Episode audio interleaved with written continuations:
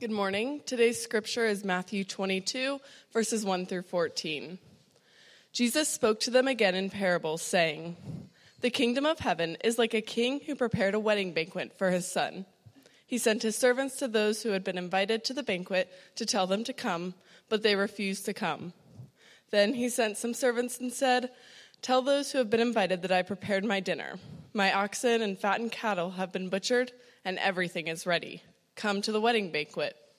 But they paid no attention and went off, one to his field, another to his business. The rest seized his servants, mistreated them, and killed them. The king was enraged. He sent his army and destroyed those murderers and burned their city. Then he said to his servants, The wedding banquet is ready, but those I invited do not deserve to come. So go to the street corners and invite to the banquet anyone you find. So the servants went out into the streets and gather, gathered all the people they could find, the bad as well as the good. And the wedding hall was filled with guests. But when the king came in to see the guests, he noticed a man there who was not wearing wedding clothes. He asked, How did you get in here without wedding clothes, friend? The man was speechless. Then the king told the attendants, Tie him hand and foot and throw him outside into the darkness, where there will be weeping and gnashing of teeth. For many are invited, but few are chosen. All right, thank you for reading that uplifting and encouraging passage from the word of the Lord. Okay. Morning. Everybody good? All right. Okay. Um, okay. Okay. Okay. it's my like filler word that I use. Um, glad you're here. My name's Tommy, and uh, I'm the pastor here. And uh, we've been going through the book of Matthew for a very long time. Um, this is a continuing conversation that Jesus has been having with the the, uh, the spiritual leaders of Jerusalem there, the, uh, the holy city of Israel, um, gathered um, in the temple courts around there.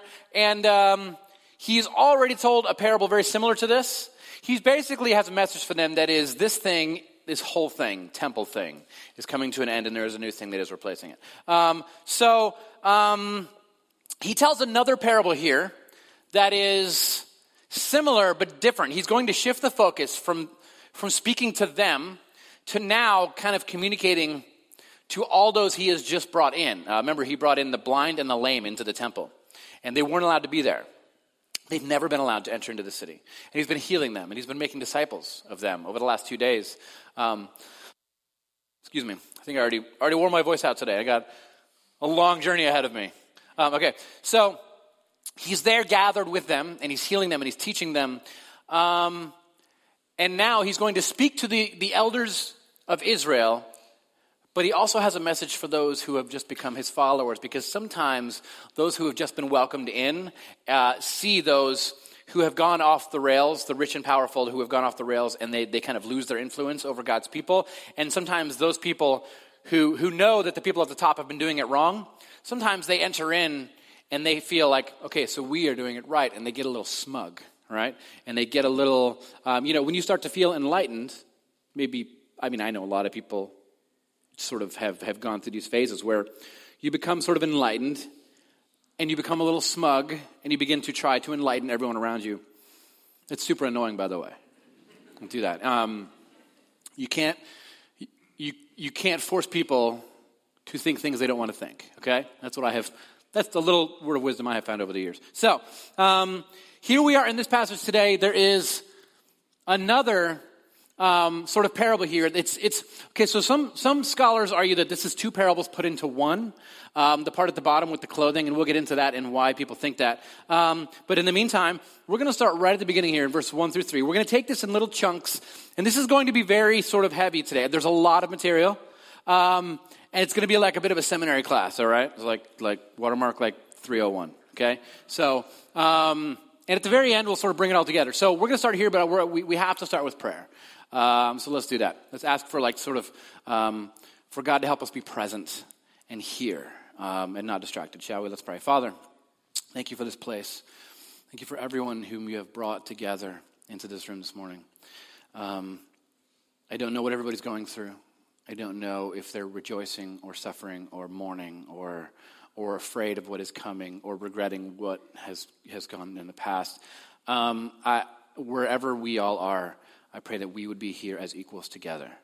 um, brothers and sisters uh, by grace and pouring that grace out upon each other. I ask that uh, you would help us right now to be very present with each other and with you, to listen, to have hearts that are moldable and changeable. Um, prepare us now for whatever you have for us to hear.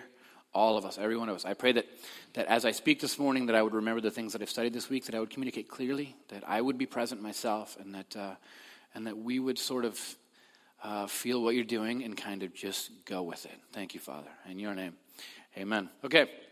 Here we go. Jesus spoke to them again in parables, saying, The kingdom of heaven is like a king who prepared a wedding banquet for his son. Uh, and he sent his servants to those who had been invited to the banquet to tell them to come. Now, um, let's talk about table fellowship for a second. I've talked a lot about this. Um, uh, it's something that you have to understand that is very much a dynamic in the Gospels and in the really the writings of Paul as well. In the first century, um, it was an honor culture. It was all about who had more honor and who had less honor and how you get more because the amount of honor that you had determined how you lived in the world. It determined how many people you could sort of control and, and how many people, people would listen to you, um, how well you would live. It determined jobs that you could get. It determined um, places you could go, parts of the city you could enter into. Even parts of the temple um, began to be sort of wrapped up in this honor system. Um, and you could gain honor by doing great things, um, or by giving monetary gifts, or by being a great orator, being a great speaker. Um, there, there are several specific ways that, that you could gain honor in society, and there's all kinds of ways that you could lose it. Um, if you sent out an invitation, for instance, and it was rejected, um, everyone noticed, and everyone saw your honor get a little bit depleted. Um, if, uh, if someone insulted you, uh, and you were suddenly in the public sphere and someone insults you, and you suddenly found yourself, uh, oh, my, my honor right now is being depleted in my presence. Um, people would look at you and say, What are you about to do? And there was constantly um, sort of duels, sword fights, deaths um, that would regularly happen in the streets, um, centered around the honor code, the honor system. You know, we look back and we see these things like duel, pistols at 10 paces, right? Um, that is what was left over in the, in the 1700s or in the Elizabethan period. That was like sort of what was left over of, of like sort of this ancient honor system. Um, it was, it's what ran society here in, um, in Rome. So he sends out, um, the king sends out these invitations.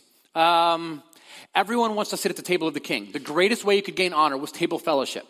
Sitting at the table with somebody who was higher than you. Raise your status, okay?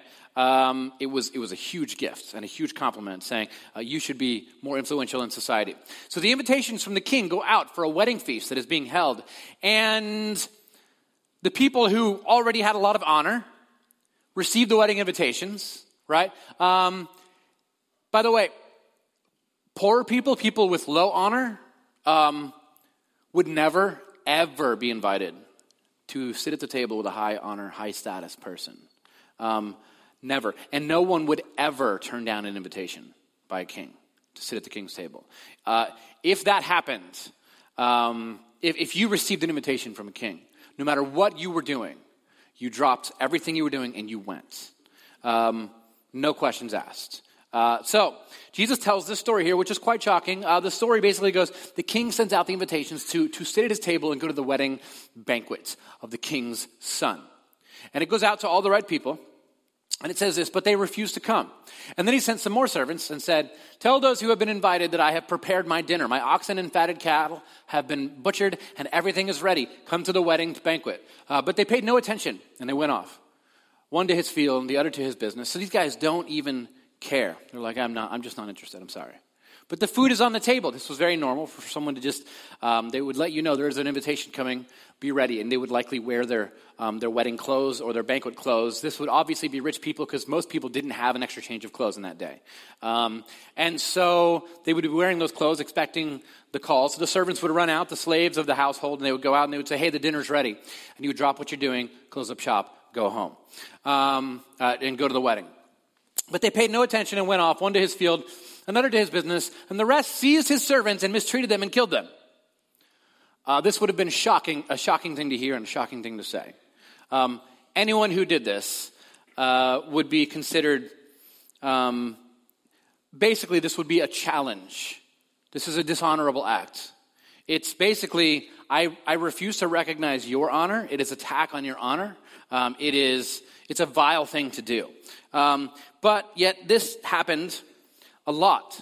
Um, this usually happened when people were challenging the king's authority, um, when they felt that they sh- that person should not be the ruler. Um, so what's basically happening here is this is a huge dishonoring of the king, and it would lead to a challenge between two groups. Um, most of the Caesars ended up being murdered, most of them, um, by people who, who um, sort of traded loyalty to other factions and said, I think these people should be ruling, and they would charge in. Um, and it would lead to a lot of bloodshed, okay? Um, there's this guy named uh, Gary Burge. He's a, he's a, uh, a biblical historian um, uh, and, a, and, a, and, a, New Testament scholar, and a, basically um, he's a historian of the first century. Here's what he says Honor was like a bank deposit, um, with many people holding a debit card. Everyone could see who was contributing richly and who was depleting the account foolishly. If honor was lost in a manner one could not control, the one would feel a duty to reclaim that lost honor with revenge. Okay? By the way, if you're interested in like studying this stuff, it, will open your eyes a lot to um, how to read the New Testament. Um, Gary Burge has written a book called A Week in the Life of a Roman Centurion. Very short. It's written sort of like a novel, like a story. Um, and it directly connects to the book of Matthew around chapter 8. Um, a brilliant book, not a difficult read. And once you read it, you'll, you'll sort of look at the, the first century world of the New Testament in a whole new way, okay? I recommend that book. Um, now, so what's basically happening here is this is a dishonorable um, insult to the king. Now, Right after, right after Matthew says this in the parable, um, Matthew writes this. And the king was enraged, and he sent his army and destroyed those murderers and burned their city. Plot twist. Okay? Um, this is a confusing little piece of, of, of writing here um, for several reasons. First off, it doesn't seem in, in, line to fall in line with like the mindset of Jesus. I know it's not like really something that happened, but it's sort of like a story that he's telling. Um, uh, here's the thing, and this may mess a little bit with your theology. It's okay, it's part of growth. Um, most Bible scholars believe that this passage was added by Matthew, that, that it's, it, it's likely Matthew's commentary on something that had happened. And um, let me explain. Um, so, so basically, the way this would have gone is, is Jesus tells the story, and then Matthew uses that to explain something that happened in history. Um, Jesus' ministry took place right around AD 35. This is the death of Christ. This is the same year right here that we're talking about. Right around AD 35. Um, Matthew is writing his book around AD 90. Matthew was present. He witnessed these things, but this is a long time span. And the reason he goes to write it down is because he's getting old and he's going to die. This is why the Gospels were written. This is why most of uh, the scriptures were written. People thought, we're about to lose these apostles, these people who knew Jesus. Um, we need to gather these writings. Um, we need to have them have some of them tell their stories. All kinds of things. Um, so between these time period, the whole world changed uh, from 35 to 90. Namely, the destruction of Jerusalem in AD 70. The entire city of Jerusalem was ransacked by the Romans. The, the temple was burnt down. Um, all the Jewish people were slaughtered, and the ones who were alive had to flee. Okay, and the whole thing was burnt down. Most Modern Bible scholars believe verse 7 is Matthew offering historical commentary on this event. So there's this, uh, it's sort of like the, the, Jesus tells this parable, the king invites them to a meal and they reject it and they'd rather say he's not king and go about their own business. This is an insult of honor. This leads to obvious revenge and burning of their city right? I mean, if you think about it, if you just read it normally, you're like, well, the king burned their city. He burned his own city. That doesn't make any sense. Why would he burn his own city? Um, this is Matthew commenting, likely, on the destruction. He's saying, he's basically, okay, so imagine Matthew as a pastor with his church, and he's reading the parable, and he looks at them and he says, that's why the city of Jerusalem was burnt down. In other words, like, ponder what it means to dishonor the king in your society what would that have meant, okay? And then it just moves on. Like, he doesn't open it up any farther, okay? So, take that or leave it. Most scholars think that. I kind of think that. Okay, so here we go. Um, moving on a little farther. Uh, verses 8 through 10. Then he said to his servants, The wedding banquet is ready, but those I invited don't deserve to come. So, go to the street corners and invite, the bank- invite to the banquet anyone you find. So the servants went out into the streets and gathered all the people they could find, the bad as well as the good, and the wedding hall was filled uh, with guests. So, um, the invitation now goes out again. The servants come back. No one's coming. He's like, but the banquet is full. The, the, the, the, tables are full. We need people. Go out into the streets, tell everyone. So now we're, we're going out to those, the aforementioned in the previous passage, right? The, the tax collectors and the prostitutes, um, the lowest of the low in Jewish society. Um, and he says, invite everyone that you see, whether they deserve to be invited or not. I want you to go out to the street corners, invite all these people, just the merchants, the local people, whatever. Um, so now the invitation goes out to them. Okay. Now, something in the honor system has switched. And I want you to understand this. This is, in my eyes, this is the most amazing thing, and it's beautiful. So, uh, in the first century, stick figure time. You ready? In the first century, remember, there's high status and there's low status. Low status want to come up to the high status. Um, how do you get there? Table fellowship. There was something in the first century called charis. It's all through scriptures. We translate that word as grace. Um, grace is a word that is oftentimes misunderstood because of some misunderstandings during sort of the medieval period uh, with the reformers and stuff who, who thought grace was something um, specific that, that is very separated from ancient Second Temple Judaism. Uh, and here's what I mean um, grace is an invitation that comes from a higher status person to a low status person. Charis. We translate it as grace. Um, it means gift. Uh, but it, for the last really couple centuries, it has been thought, last few, uh, probably five or six centuries, it has been thought of as sort of just this gift that you get and it ends with you, right? Um, and that's it, and there's no response. It's just a thing that you receive. You're like, great, I got this. What'd you do to get that? Absolutely nothing. Awesome. Um, what do you have to do in response? Absolutely nothing.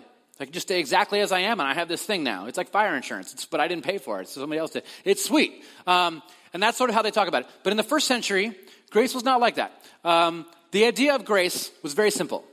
Someone of higher status invites you, they give you a gift, which is an invitation into a relationship. Um, the invitation then is, is seen as something, oh, you are inviting me to share in your status? In other words, you're, you're inviting me to gain more honor and status myself. You're going to lift me up.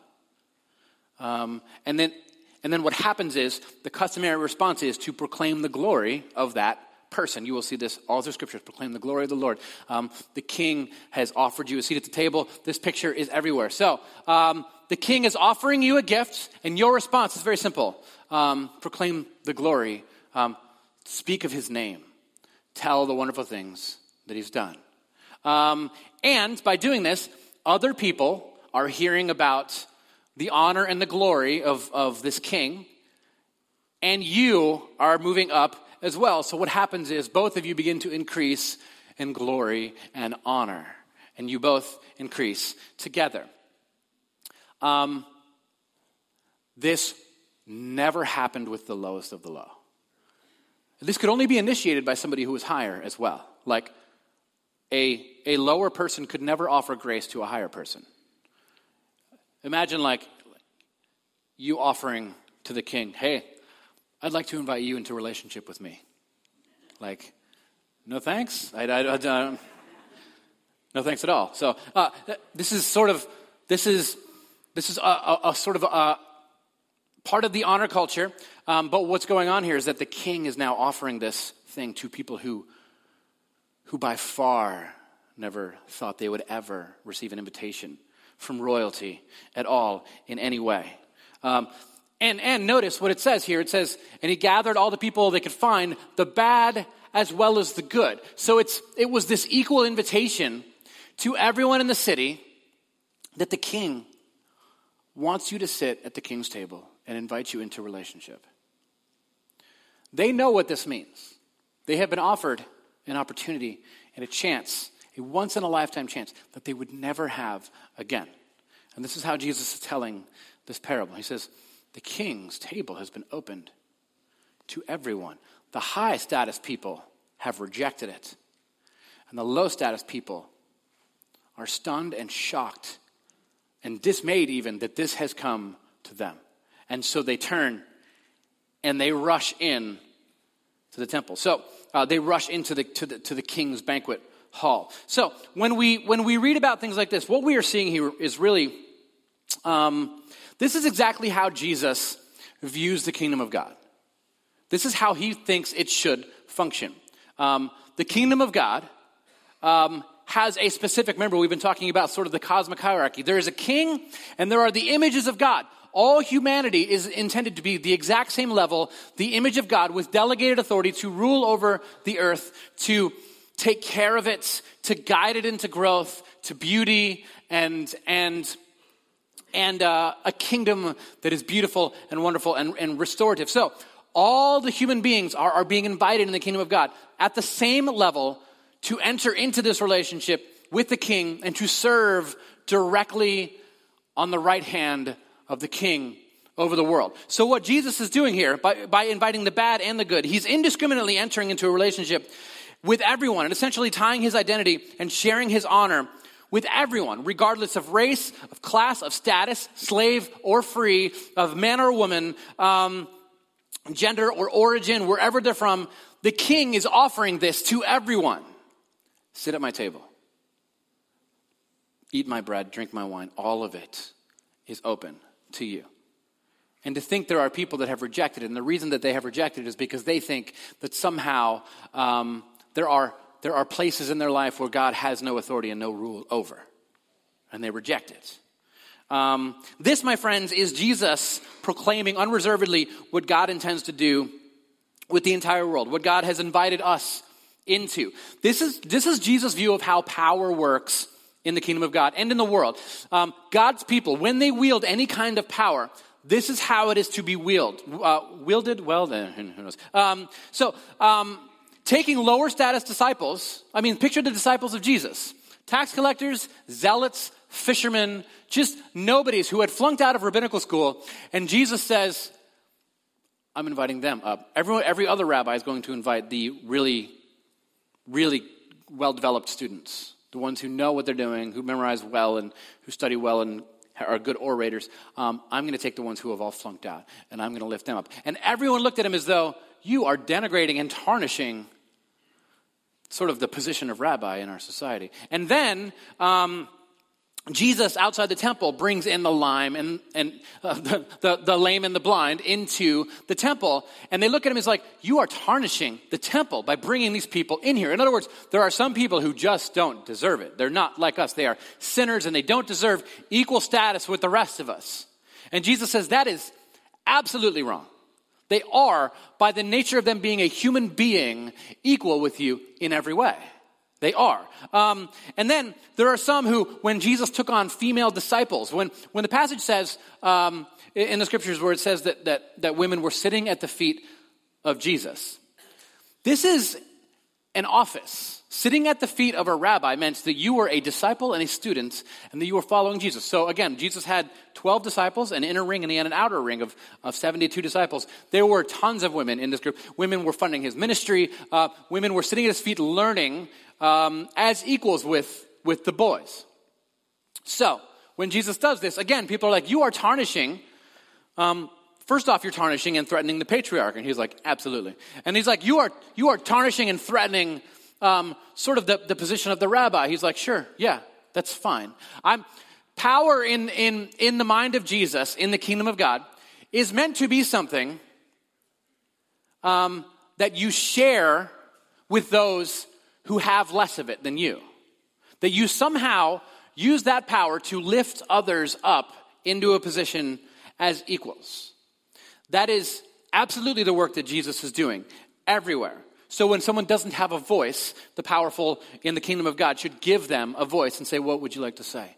Um, I've been saying it, but they won't listen to me. Well, they'll listen to me. What do you have to say? And then using that to say it. Um, this is how this works. For Jesus, the role of power in the kingdom of heaven is to lift those up who have none, saving those who cannot save themselves, lifting up those who cannot lift up themselves, empowering those who have no power of their own, giving honor and identity to every single human being. Why? Because all human beings are created identically with the same role, the same vocation as the images of God. And when one is fallen, we are all fallen.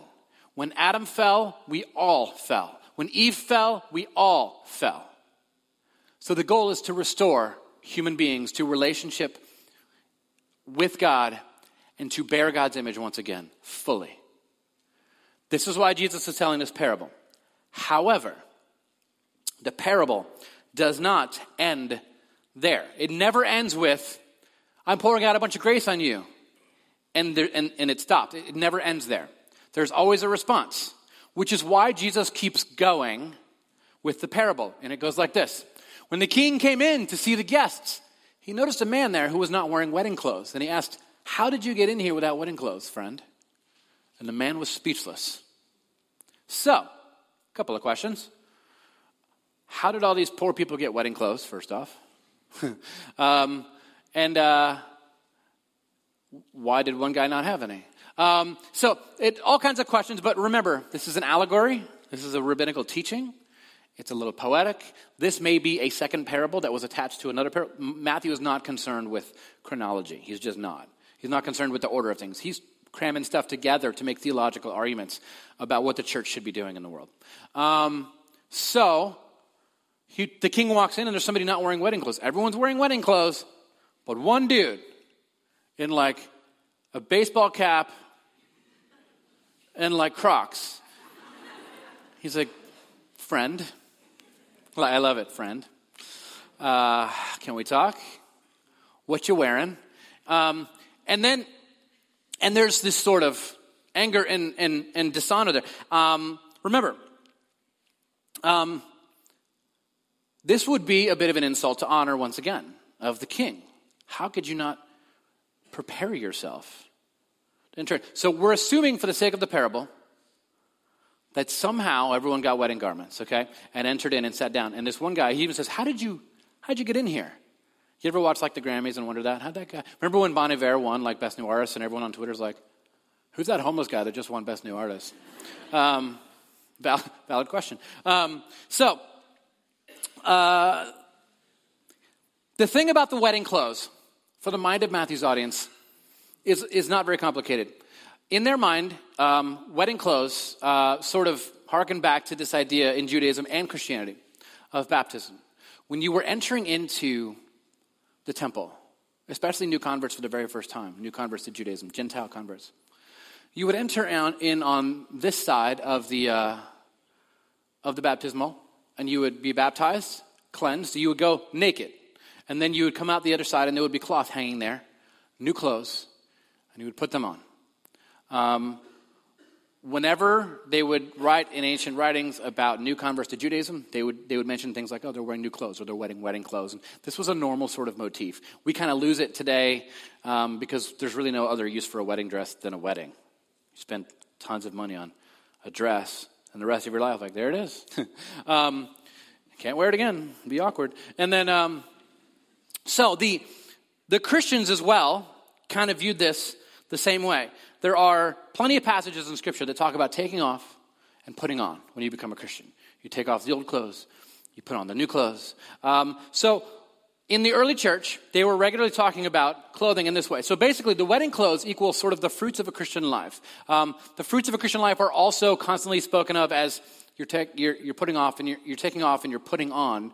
Um, and then they'll just start talking about fruit, fruits of the Spirit, um, fruits of the kingdom of God, um, and uh, sort of the fruits of oftentimes a godly relationship. And so the wedding clothes in this allegory are, are directly a symbol of the fruit of the Christian life. It's taking off the old ways, putting on the new. Let me show you a uh, piece of scripture here from, from Paul. He says, Therefore, as God's chosen people, holy and dearly loved, clothe yourselves with compassion, kindness, and humility, and gentleness and patience. Bear with each other and forgive one another. Uh, if any of you has a grievance against someone, uh, forgive as the Lord forgave you. Um, and over all these virtues, okay, so imagine passages like this. Read this in your mind in light of, of the honor code. Okay, this is directly pushing against the norm, norms of society. A passage like this. No, if someone insults you, just have you tried forgiving them? We don't have to fight for our honor. We don't have to do this kind of stuff. Um, and and over all these vir- over all these virtues, put on love, which binds them all together in perfect unity. So when this when Matthew's audience is reading these parables and they read about someone coming in without wedding clothes, they're really, their mind's going to go back three paragraphs earlier to when Jesus is talking about fruit. And they're going to say, Oh, I know, I know exactly what this is talking about. I know exactly what Jesus is saying. He's talking about the fruits of the Christian life. He's talking about the ways that we are supposed to enter in. It's an allegory for fruit.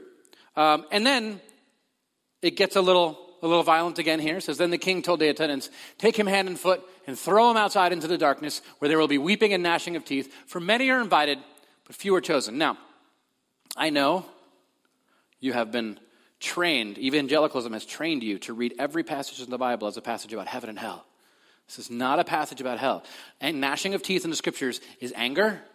Um, weeping constantly is described as um, people losing um, things that, that they hold dear, like power and um, Babylon. It, in Revelation, when you read about people weeping, they're, they're weeping because um, there is a judgment of fire roaring over Babylon, and they're out there watching their city burn to the ground. They're like, Our city, our kingdom, because Jesus' kingdom is now being established, and all these other things fall down. Um, you don't have to read everything that way. Um, so there's people outside that are mad because they are not in the banquet, and they're really upset. And there's other people who are sad because they had honor and they lost it, um, and now they don't have what all these other people who have come in and replaced them do have. And he says, this guy doesn't deserve to be in here. Tie him up, throw him out with the other people who are, who are angry and crying and weeping and upset because they're not in here. And why are they not in here? Because they didn't bear the fruit. And it all begins to come together. They didn't bear the fruit. This is exactly what Jesus said about the, the, the, the, people running the temple, the elders, the chief priests. He says, they don't bear the fruit of humility and reconciliation and restoration. They don't love people. They don't pour themselves out for people. They are not a voice of grace and mercy in the world. They are not working to set things to rights at all. They're working to build their own power and influence. They're working to build sort of this, if you put it in the modern context, they're working to build a megachurch instead of building um, a, a, a, massive society of, of unity and restoration led by King Jesus. That's what they're doing. Matthew's audience reads this. They, they know exactly what he's talking about. They know why this is happening. They know why someone is being thrown out. He says, This person received the grace, they received the gift, the invitation of the king. And it just stopped with them. And then they just walked in. They did nothing to prepare themselves. They did nothing. There was no response. There was just, I received the invitation. Absolutely, I'll sit at your table. And you just walk in. And everyone else has this sort of humble, like, they're, they're awestruck and they're like, I received an invitation from the king. I, I am, I'm going to be a part of this thing. What do I do? Well, I need to clothe myself. I need to clothe myself adequately, the right way. I need to bear fruit. My life needs to begin to align with the things of God. How many times did Paul say, um, um, take off the old, put on the new, um, live up to the calling that you have received as Christians? Um, the main idea here is that, yes, the invitation to the table comes about by grace. But this is about what happens after you receive the invitation. And it is a call by Matthew to his people in the church to ponder are, are you growing? Are you changing? Are you aligning yourself with the things of God? Or have you just said, I believe something, I have received something, and it sort of ended there? It's a warning is what it is. I also want to address uh, verse 14 here. Uh, For many are invited, but few are chosen. Oftentimes, this is read in sort of a, a Calvinistic way. Um, uh, and we sort of take all the passages about chosen and we assume they're all talking about the exact same thing. Um, let me clear this one up. Uh, invited is the word kletoi, which basically sa- it means it's a general invitation to come. Chosen is the word eklektos, which means a longer term invitation to stay and learn. So here's what this means. You send out the invitation. This is very rabbinical. You send out an invitation, someone receives it, and they come and they see. And then there's the second invitation to go deeper. Do, uh oh. Seminole Heights. Um, it's an invitation to go deeper and take part. Someone's sitting on their keys right now. I know you are. Just checking. Uh, it's an invitation to go deeper in this. So it's basically like, yes, you have been invited to be a disciple. This, this discipleship always happened in two stages. Um, a, a, young, the discipleship was in, everyone was invited to come be a disciple. And at the age of 12 or 13, those who have really applied themselves and taken it seriously, they are the ones who kind of receive a second invitation. Now let's go deeper. I want you to follow me for a while. and you're going to learn my ways, and you are going to take part in this whole thing. This is not a Again, this is not about heaven and hell. This is an invitation to become disciples. That's exactly what is going on here. So, when we read this whole passage, the way in which we come to the feast, the way in which we come to the, um, to sort of the wedding table, if you will, the way in which we clothe ourselves demonstrate the spirit in which we come. This parable has everything to do with the spirit in which we approach um, our God and our faith in our community. Um, there are garments of the mind, there are garments of the heart, garments of the soul, garments of expectation, garments of humble penitence, garments of faith and reverence. And these are garments without which we really ought not approach God. When we gather together, is it just sort of this? Is it, is it just sort of this, yeah, I'm in. And I'm, I, this week has, I have just been a tragedy of, of human life this week. Doesn't matter. Here I am. We're good to go. Um, or, when we gather together, is there a bit of preparation? Is there a humble, uh, um, sort of, is there, is there a,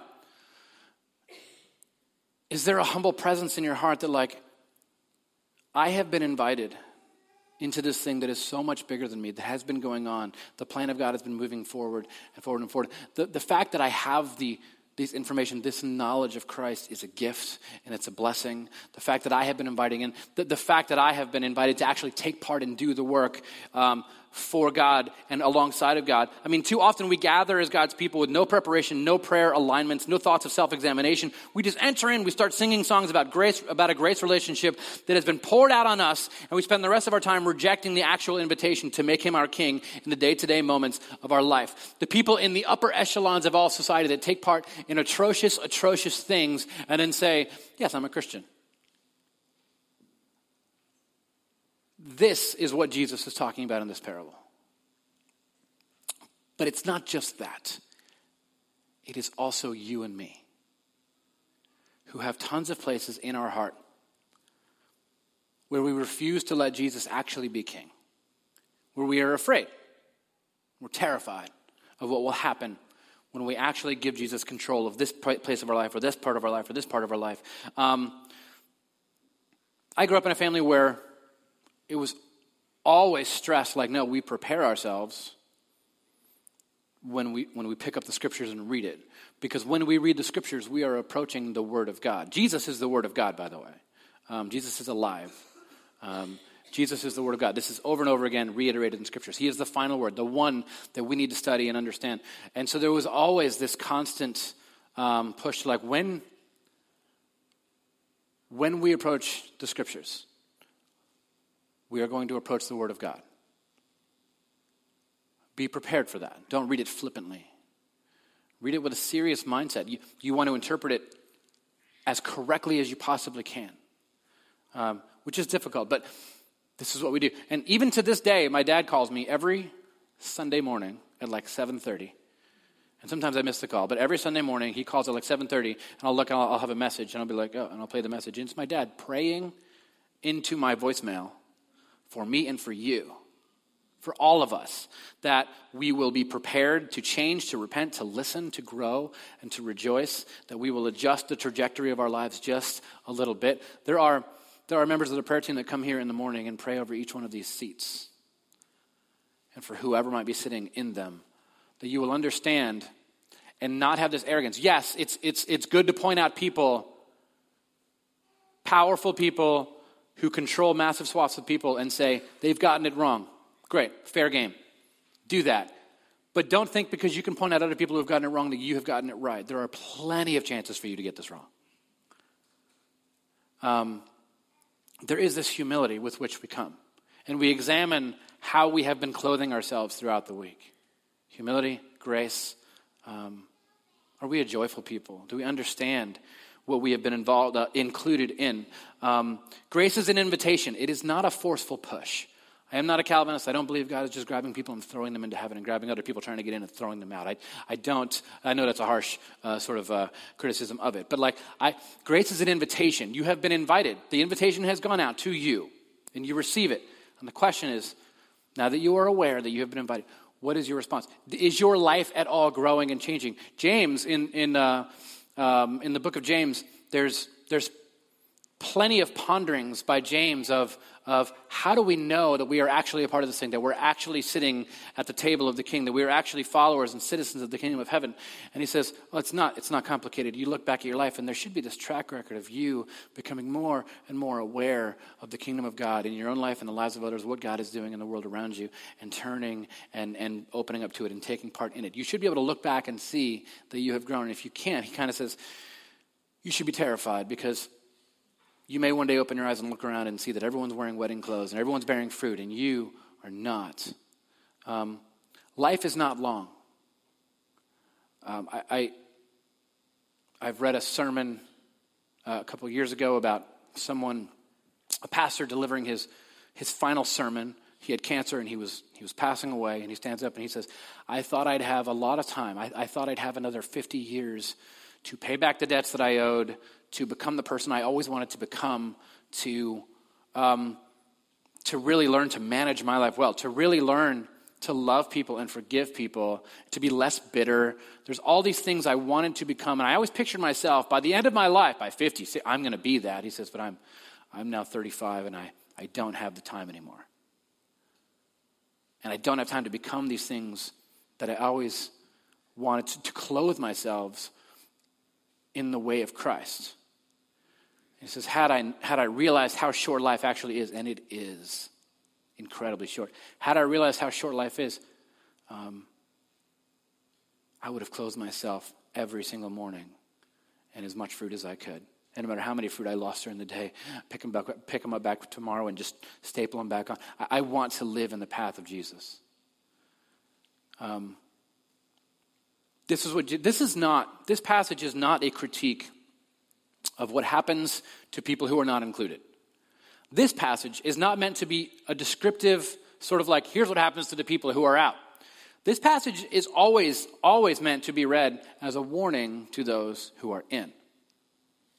Examine yourselves. Examine yourselves. Uh, Dietrich Bonhoeffer writes about this concept called cheap grace. Dietrich Bonhoeffer, the one who, who stood up against the Nazi regime um, and ended up, and ended up uh, he was a pastor and a, priest in the church. Uh, he ended up being executed, being hung by a piano wire by the Nazis right before the war ended um, for getting wrapped up in some things that, um, well, it doesn't matter. But he, he, writes, he writes about this concept of cheap grace uh, in, his, in his incredible book, The Cost of Discipleship. And here's what he says uh, Grace is represented as the church's inexhaustible treasury from which she showers blessings with generous hands without asking questions or fixing limits. Grace without price, grace without cost. The essence of grace, we suppose, is that the account has been paid in advance, and because it has been paid, everything can be had for nothing. That grace, uh, that grace alone does everything, they say. And so everything can remain as it was before. This is what Jesus is talking about. When the invitation comes, you cannot stay as you were before. Everything must change. Every part of your life must change. God is interested in those places that, that you, you, you, you've, you've hidden in boxes and stuffed in the corners of your life. His intent is to find them and to become the king of those things too. Okay? Um, why don't we spend some time in communion? Our communion uh, servers, you can go and gather the elements and spread around the room. Um, and uh, why don't we ponder today before we approach the communion table? I mean, this is this is a living parable of what Jesus was talking about. We are about to approach the table of the King, which ends up being the body of Christ broken for us, the blood of Christ poured out for us. Um, you may not have anything to bring to offer, but the invitation goes out. And all was asking to start with is to proclaim the glory of the King. So as we approach the table today, why don't we prepare our hearts? Why don't we ponder what this actually means, the weight of it all? We should never flippantly approach communion. So let's pray. Let's prepare ourselves and let's take. All you have to do is come on up, take a piece of bread, rip it off, dip it in the wine, eat it. Uh, this is the ancient Christian sacrament um, by which we all proclaim, I have nothing to bring, I come to the table to be fed. The broken body of Christ was broken for you, the poured out blood of Christ was poured out for you, for your salvation, for your healing. Let's pray. Father, thank you for this place and these people. Guide us. Make us whole. Us to clothe ourselves constantly in holiness and righteousness. Let us be a people who stand out, um, who bear fruit, a city on a hill